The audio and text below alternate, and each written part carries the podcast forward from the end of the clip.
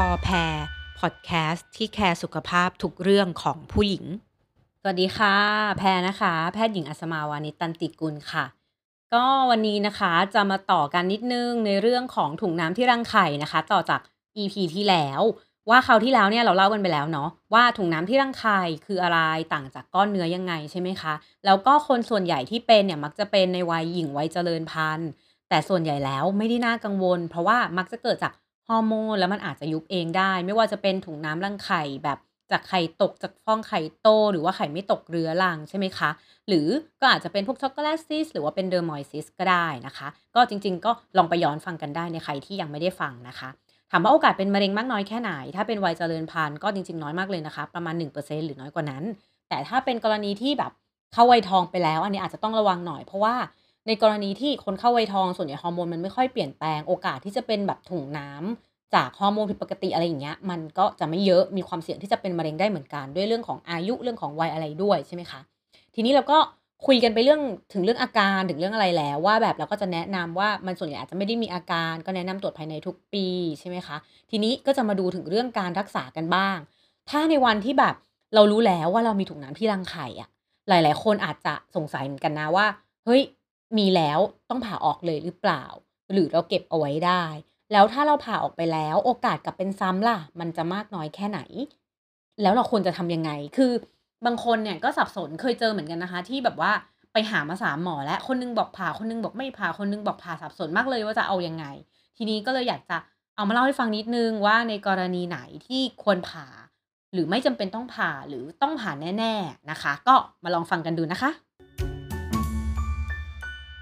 ก่อนอื่นเลยนะคะ ต้องบอกก่อนว่าถุงน้ำที่รังไข่ไม่ได้จำเป็นที่จะต้องผ่าตัดหรือรักษาในทุกกรณี อันเนี้ยที่พูดไม่ได้หมายความว่าคุณไม่จำเป็นต้องไปรักษาอย่างนี้นะ แต่หมายความว่าเราอาจจะไม่จำเป็นต้องทำอะไรเลยก็ได้ หรือแบบไม่ต้องตรวจติดตามในบางอย่างก็อาจจะเป็นไปได้เลยด้วยซ้ำแต่ทีเนี้ยมันกรณีไหนยังไงนะคะ ก็ต้องบอกว่าจริง ๆ แล้วถุงน้ำส่วนใหญ่อะมันมักจะหายได้เอง แต่ส่วนใหญ่มันจะใช้เวลาประมาณเดือน 2 เดือนอะไรเงี้ยโดยที่แบบไม่ได้ต้องรักษาอะไรเลย แต่พอหมอตรวจเจอแล้วเขาก็จะมักที่จะแบบเหมือนนัดเราไปตรวจติดตามซ้ำว่ามันยังมีอยู่หรือเปล่า ถ้ามันหายไปก็จบ ถ้ามันไม่หายไปก็จะมาดูว่ามันโตขึ้นหรือเปล่า หรือมันเท่าเดิมแล้วต้องทำยังไงต่อเป็นต้นนะคะ แต่ถ้าเป็นกรณีของคนที่เข้าวัยทองไปแล้ว อันเนี้ยส่วนใหญ่แล้วโอกาสหายไปมันน่าจะยาก ส่วนใหญ่แล้วหมอก็จะแนะนำให้เอาออกเถอะเพราะว่าโอกาสเป็นมะเร็งมันก็เยอะกว่าจริง ๆ แล้วก็มันก็ไม่คุ้มอะเหมือนกับ ถ้าเรารู้อยู่แล้วว่ามันมีความเสี่ยงที่จะเป็นมะเร็ง เราจะเก็บสิ่งนั้นไว้ทำไมใช่ไหมคะ เราก็น่าจะต้องเอามันออกไปเป็นต้นนะคะ แต่ทีนี้มันก็มีเหมือนกันในกรณีที่ถ้าเรายังอายุน้อยๆนะ พูดถึงแบบวัยเจริญพันธุ์มีถุงน้ำแต่ถุงน้ำมันใหญ่ใหญ่มากๆนะ หรือมันเกิดแบบภาวะแทรกซ้อนหรือมันทำให้เรามีอาการ เช่น ไม่ว่าจะเป็นปวดท้อง หรือว่าแน่นท้องหรือว่าเออมันโตไวมากอะไรอย่างเงี้ยเป็นต้นหรือเราสงสัยมะเร็งอะไรอย่างเงี้ยค่ะ อันเนี้ยก็เป็นสิ่งที่ ควรผ่าตัดอยู่แล้วแน่ๆนะคะ ทีนี้ก็จะมาพูดถึงแนวทางการรักษา 2 อย่างหลักๆนะ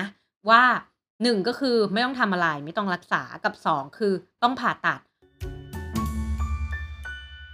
ก็กรณีแรกก่อนนะคะ คือการเฝ้าสังเกตอาการ คือคำว่าเฝ้าสังเกตอาการเนี่ยมันก็แปลว่า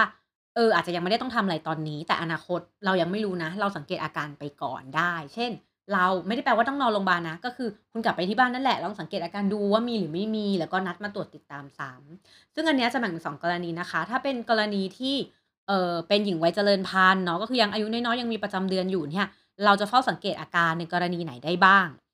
ก็อย่างน้อยเนี่ยต้องเป็นกรณีที่มันเป็นถุงน้ำจริง ๆ แล้วเราต้องไม่สงสัยมะเร็งอยู่แล้วเนาะคือถ้าสงสัยมะเร็งเนี่ยยังไงทุกคนรู้อยู่แล้วแหละว่าก็ก็จะต้องผ่าใช่ไหมคะมันมีขนาดที่ชัดเจนหรือเปล่าว่าต้องแบบไม่เกินเท่าไรถึงจะ เฝ้าสังเกตอาการได้ คือจริง ๆ แล้วไม่มีนะคะ คือต้องบอกว่ายังไงดี ถ้ามันเล็กๆ เช่น เล็กกว่า 3-4 เซน พูดเลยว่าอันเนี้ยอาจจะยังไม่ต้องผ่าตัด คือมักจะเริ่มจากการสังเกตอาการก่อนแน่ ๆ แต่ถ้าเป็นกรณีที่เกิน 3-4 เซนก็ไม่ใช่ทุกกรณีที่จะต้องผ่าตัด คือส่วนใหญ่แล้วถ้ามันใหญ่เกินแบบ 6เซน10 เซนอะไรอย่างเงี้ยขึ้นไป ก็ส่วนใหญ่เราจะแนะนำผ่าตัดนะ แต่ขึ้นอยู่กับความรีบมากน้อยแค่ไหน จะต้องผ่าเร็วอะไรแค่ไหนเนี่ยขึ้นอยู่กับลักษณะของตัวถุงน้ำอีกทีหนึ่งคือเพราะฉะนั้นขนาดเนี่ยเป็นปัจจัยหนึ่งแต่ไม่ใช่ปัจจัยเดียวที่จะบอกว่าคุณต้องผ่าหรือคุณไม่ต้องผ่าใช่ไหมคะ เพราะสิ่งที่เราจะกังวลในถุงน้ำขนาดใหญ่คืออะไรบ้าง1คือ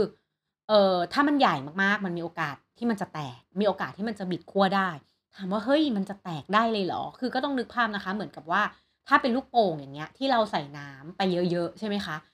ผิวมันก็จะบางขึ้นเรื่อยๆ มันก็มีโอกาสที่อยู่ๆมันแตกเองก็ได้ หรือเราไปกระโดดโลดเต้นไปทำอะไรอย่างเงี้ยค่ะ แล้ว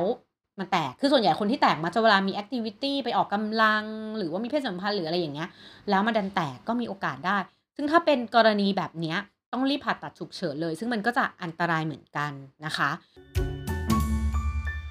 ทีนี้เอามาพูดถึงเรื่องของเฝ้าสังเกตอาการก่อน ก็คือถ้าเป็นเฝ้าสังเกตอาการจะกรณีไหนบ้าง ก็ต้องเป็นอาการที่ว่าที่เฝ้าสังเกตเนี่ยก็คืออาการปวดท้องเป็นหลักนะ เพราะว่าส่วนใหญ่แล้วถ้ามันจะมันจะเอ่อแตกหรือว่าบิดขั้วหรืออะไรอย่างเงี้ยที่มีภาวะแทรกซ้อนหรือติดเชื้ออะไรอย่างเงี้ยค่ะ ก็มักจะมาด้วยอาการปวดนะคะ ก็อาการปวดเป็นหลัก ดูว่าเราปวดหรือเปล่าระหว่างนี้ ซึ่งหมออาจจะโอเคเจอปุ๊บหมอก็แจ้งใช่ไหมว่ามีถุงน้ำนะที่รังไข่ด้านไหน ลักษณะเป็นยังไงขนาดเท่าไหร่ และแนะนำว่าให้กลับมาตรวจอัลตราซาวด์ซ้ำการตรวจอัลตราซาวด์ซ้ำเนี่ยจะต้องทำเมื่อไหร่ ส่วนใหญ่เราจะแนะนำที่ประมาณ 6-8 สัปดาห์ หรือบางทีก็อาจจะสัก 3 เดือนอะไรอย่างเงี้ยค่ะ คือไม่ค่อยมักจะไม่ครั้งแรกจะไม่นานกว่า 3 เดือน ทีนี้ถามว่ามันจะหายไปได้เองจริง ๆหรอ?ก็ต้องบอกว่าถ้าเป็นถุงน้ำส่วนใหญ่จริง ๆ มันหายเองได้จริงๆนะแล้วมันก็เล็กลงได้แล้วมันก็เหมือนว่าเล็กลงใหญ่ขึ้นเล็กลงใหญ่ขึ้นเนี่ยได้ ทีนี้เราก็จะบอกว่าเออถ้าสมมตินัดมาตรวจแล้ว มันไม่ใหญ่ขึ้น หรือมันหายไปก็จบอาจจะไม่ต้องทำอะไร ส่วนใหญ่ก็ไม่ต้องผ่า แต่ถ้ามันขนาดเท่าเดิมแต่เดิมมันก็ค่อนข้างใหญ่อยู่ เราอาจจะนัดตรวจติดตามอีก แต่ว่าอาจจะห่างออกไปนิดนึงไหมหรือว่ายังไงใช่ไหมคะแต่ถ้าเป็นกรณีที่บางคนบอกว่าเอองั้นทำไมเคยได้ยินเรื่องของแบบหมอบอกให้กินฮอร์โมน มันจำเป็นที่จะต้องกินฮอร์โมนจริงหรือเปล่า?ทีนี้ต้องบอกว่าการให้ฮอร์โมนน่ะมันอาจจะไม่ได้ทำให้ก้อนยุบหรอกอาอันนี้พูดตรงๆนะ จริงๆ แล้วการให้ฮอร์โมนคือเป็นการป้องกันไม่ให้เกิดถุงน้ำใหม่ขึ้นมา เพราะบางทีอะเราก็ติดตามไปอย่างนั้นแหละ แต่เราไม่รู้ว่าจริงๆอะอันเดิมมันยุบแล้ว แล้วอันใหม่มันขึ้นใหม่แล้วเราคิดว่ามันคืออันเดิมที่มันไม่ยุบจริง ๆ ก็ได้ เพราะบางทีเราเราบอกไม่ได้เลยว่าจริง ๆ เป็นยังไง เพราะฉะนั้นการกินฮอร์โมนประโยชน์ของมันคือ ป้องกันไม่ให้เกิดถุงน้ำใหม่ขึ้นมา เราจะได้ไม่สับสนส่วนอันเดิมเนี่ย เรารอเวลาที่มันจะค่อยๆ ยุบเองว่ามันจะยุบหรือมันจะไม่ยุบ แต่ทีนี้ต้องบอกก่อนว่าการที่มันจะยุบหรือไม่ยุบเนี่ยจริงๆมันขึ้นอยู่กับลักษณะของถุงน้ำด้วย ถ้ามันเป็นถุงน้ำจากแบบธรรมชาติจากฮอร์โมนจากอะไรอย่างเงี้ยค่ะ บางทีมันยุบเองได้จริงๆ แต่ถ้ามันไม่ใช่ เช่น กรณีเป็นช็อกโกแลตซิสหรือว่าเป็น Dermoid Cyst ที่เคยเล่าไปแล้วว่ามีฟันมีผมมีอะไรพวกเนี้ย ส่วนใหญ่พวกเนี้ยมันมันยุบเองยากอยู่แล้ว มันไม่ใช่น้ำมันไม่มีทางที่มันจะซึมแล้วมันหายไปเลยได้ เพราะฉะนั้นพวกเนี้ยตรวจติดตามไปเถอะหรือกินยาคุมไปเถอะ มันก็จะไม่หายอยู่ดีนะคะ แต่ว่าอะเบื้องต้นเราอาจจะบอกว่าให้เฝ้าสังเกตอาการก่อนได้ ถามว่าแล้วหมอรู้เลยตั้งแต่ต้นไหมว่าอันเนี้ยจะต้องเป็นถุงน้ำแบบไหน?ก็พูดตรงๆนะว่าการอัลตราซาวด์อะมันบอกคือเป็นการดูจากเงาเนาะเพราะฉะนั้นมันบอกได้แค่แบบว่าเงาอะคือคือตัวน้ำข้างในมันขุ่นหรือมันไม่ขุ่นมันบอกได้แค่นี้จริงๆแล้วก็ถ้ามันขุ่นมากๆ มันอาจจะดูเหมือนของแข็งยังได้เลย ก็เราก็คงบอกไม่ได้100%เปอร์เซ็นเอางี้ดีกว่า มันก็คงเอ่อความแม่นยำของอัลตราซาวมันไม่ใช่100%อยู่แล้ว แต่ว่าเราก็อาจจะ มาดูควบคู่ไปกับอาการของคนไข้อะไรอย่างเงี้ยอีกทีหนึ่งใช่ไหมคะแต่ทีเนี้ยถ้าสมมุติว่าเราบอกให้เฝ้าสังเกตอาการไปแล้ว แล้วขนาดมันก็เล็กลงมหรือไม่เปลี่ยนแปลงอะเราก็จะตรวจอัลตราซาวด์ซ้ำแต่ถ้าสมมุติว่ามันหายเลยเราก็ไม่ต้องทำอะไรแล้ว แต่ถ้ามันดันโตขึ้นโตไวแบบเป็นเท่าตัวเราอาจจะแนะนำว่า เออ งั้นไปผ่าตัดดีกว่าเป็นต้นนะคะ ทีนี้มาดูในกรณีของคนที่เข้าวัยทองแล้วบ้าง คนที่เข้าไวทองแล้วต้องผ่าทุกกรณีหรือเปล่า หรือว่าเฝ้าสังเกตอาการได้ใช่ไหมคะ จริง ๆ แล้วก็สามารถเฝ้าสังเกตอาการได้เหมือนกัน แต่ก่อนที่จะสังเกตอาการน่ะ ส่วนใหญ่ในคนที่เข้าไวทองแล้วเราอยากจะเจาะเลือดดูค่ามะเร็งนิดนึง คือใน EP ก่อนหน้านี้ได้พูดถึงเรื่องค่ามะเร็งไปบ้างนะคะ ก็คือค่า CA125 จริง ๆ ต้องบอกว่าค่ามะเร็งของมะเร็งรังไข่เนี่ยมีเอ่อหลายค่ามีหลายตัวนะคะ แต่ว่าเอ่อ CA125 เนี่ยหรือว่า CA125 เนี่ยเป็นตัวหลักล้วกัน คือต้องเล่าก่อนนะคะว่าการที่มันปกติไม่ได้แปลว่าไม่เป็นมะเร็ง และการที่มันผิดปกติก็ไม่ได้แปลว่าเป็นมะเร็ง แต่เราจะดูแนวโน้มว่าค่าเนี้ยมันเพิ่มขึ้นลดลงขนาดไหน แต่ถ้าสมมุติเราเจาะแล้วเบื้องต้นค่ามันสูงมากๆกว่าปกติ จนแบบน่ากังวลจริง ๆ อย่างเงี้ยเราอาจจะเฮ้ยสงสัยมะเร็งมากขึ้น แนะนำว่าเอาออกเลยดีไหมหรืออะไรเงี้ยเป็นต้น แต่ถ้าค่ามันสูงนิดหน่อยก้ำกึ่ง แล้วก็เราจะดูลักษณะของก้อนรวมด้วยว่าดูเหมือนหรือดูไม่เหมือน ถ้ายังดูแล้ว ไม่ได้น่ากังวลมาก เหมือนถึงว่าตัวถุงน้ำก็ดูเหมือนเป็นน้ำอย่างเดียวใสๆไม่มีของแข็งไม่มีเลือดมาเลี้ยงเยอะ หน้าตาไม่ได้น่ากังวลเอางี้ล้วกันนะคะ จากอัลตราซาวนะก็อาจจะแนะนำตรวจติดตามได้เหมือนกัน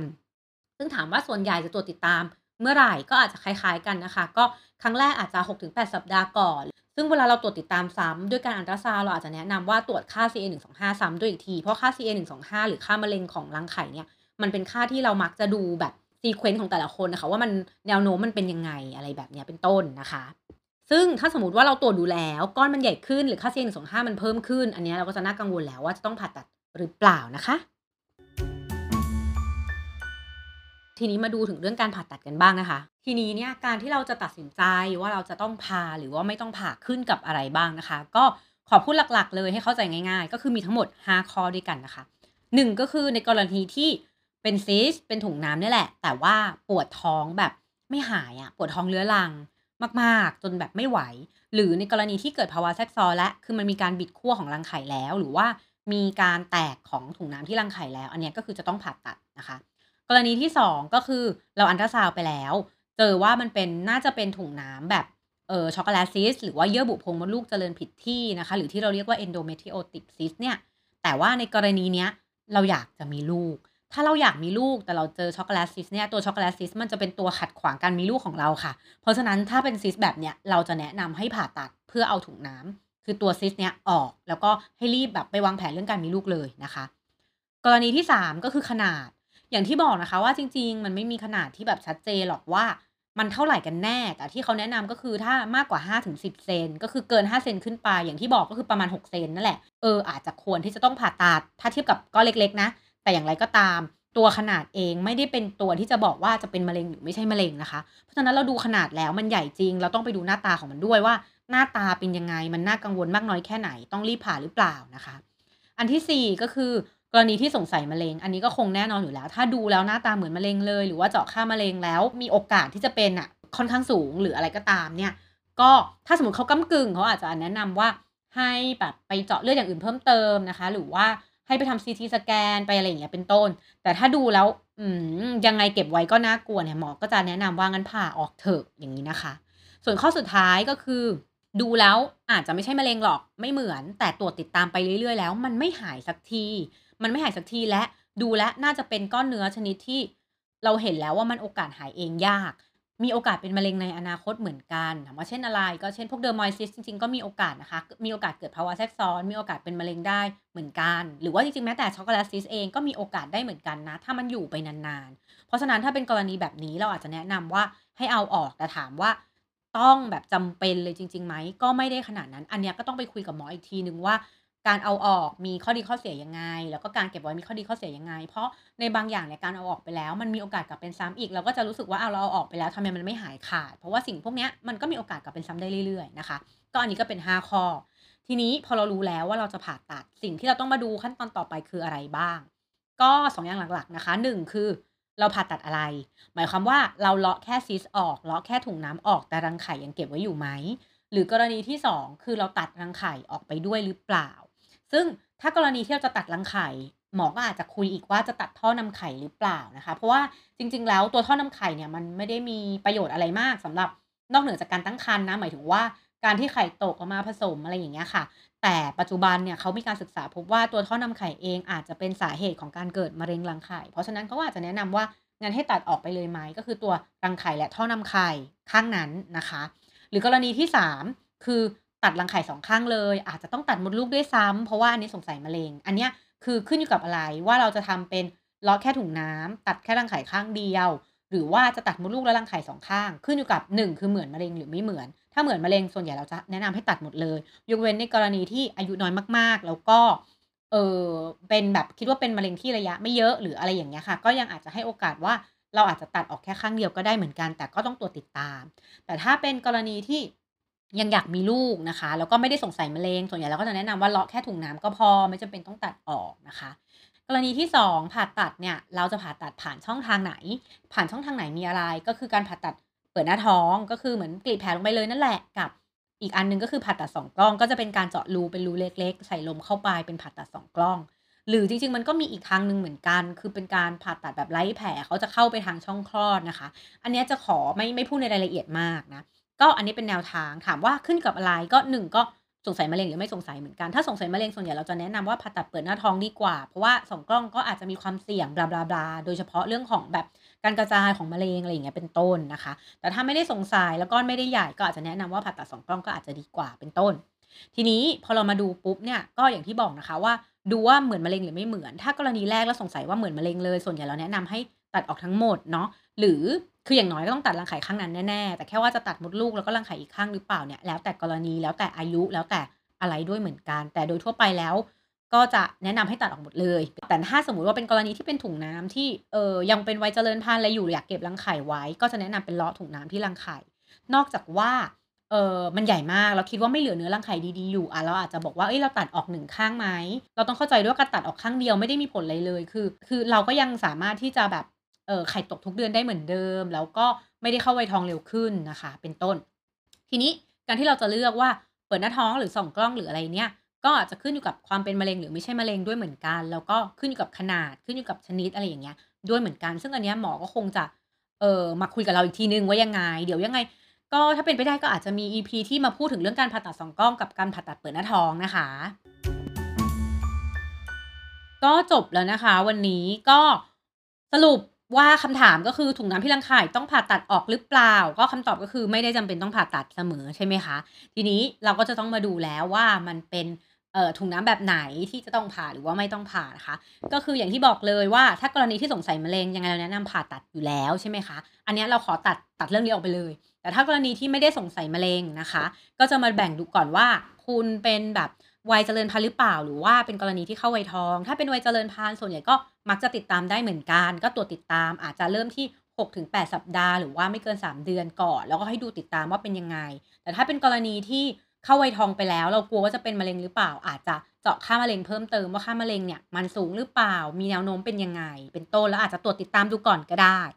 ถามว่ากรณีไหนที่จะต้องผ่าตัดนะคะ 5 ข้ออย่างที่บอกไปแล้ว 1 ก็คือมีอาการเช่น วดมากๆเรื้อรัง แล้วก็อาจจะมีการแตกมีการบิดขั้วนะคะ 2 ก็คือเป็นกรณีที่เป็นช็อกโกแลตซีสหรือเยื่อบุโพรงมดลูกเจริญผิดที่ที่เราวางแผนมีลูก มันก็ควรจะเอาออกสามกรณีที่ใหญ่มากๆ ซึ่งจะไม่มีขนาดที่ชัดเจน คิดว่าเกิน 5-10 เซน เราต้องการที่จะให้เอาออกเพราะว่าเราป้องกันการเกิดภาวะแทรกซ้อนนะคะสี่ก็คือสงสัยมะเร็งเนาะ อันนี้ก็ชัวร์ ส่วนห้าก็คืออาจจะไม่ได้สงสัยมะเร็ง แต่ก็มันไม่ยุบสักที แล้วมันค่อนข้างใหญ่ แล้วดูหน้าตาแล้ว โอกาสที่มันจะหายไปอะมันยากหรือว่าโอกาสที่ทิ้งไว้นานๆแล้วจะกลายเป็นมะเร็งมันมี อันนี้เราก็ต้องมาคุยกันว่าเราจะผ่าไม่ผ่า ซึ่งวิธีการผ่าเองก็มีทั้งเลาะแค่ถุงน้ำการตัดรังไข่ไปเลย หรือว่าการตัดรังไข่ทั้งสองข้างเลย อันนี้ก็ขึ้นอยู่กับว่าเป็นถุงน้ำรังไข่ชนิดไหน รวมไปถึงการผ่าตัดว่าจะเป็นช่องทางไหน คือจะเปิดหน้าท้อง หรือว่าเป็นการส่องกล้องเนี่ย ก็ต้องคุยกับหมออีกทีนึงว่าเป็นยังไงนะคะ โอเค ก็วันนี้ก็จบแล้วนะคะสำหรับเรื่องถุงถุงน้ำที่รังไข่นะคะ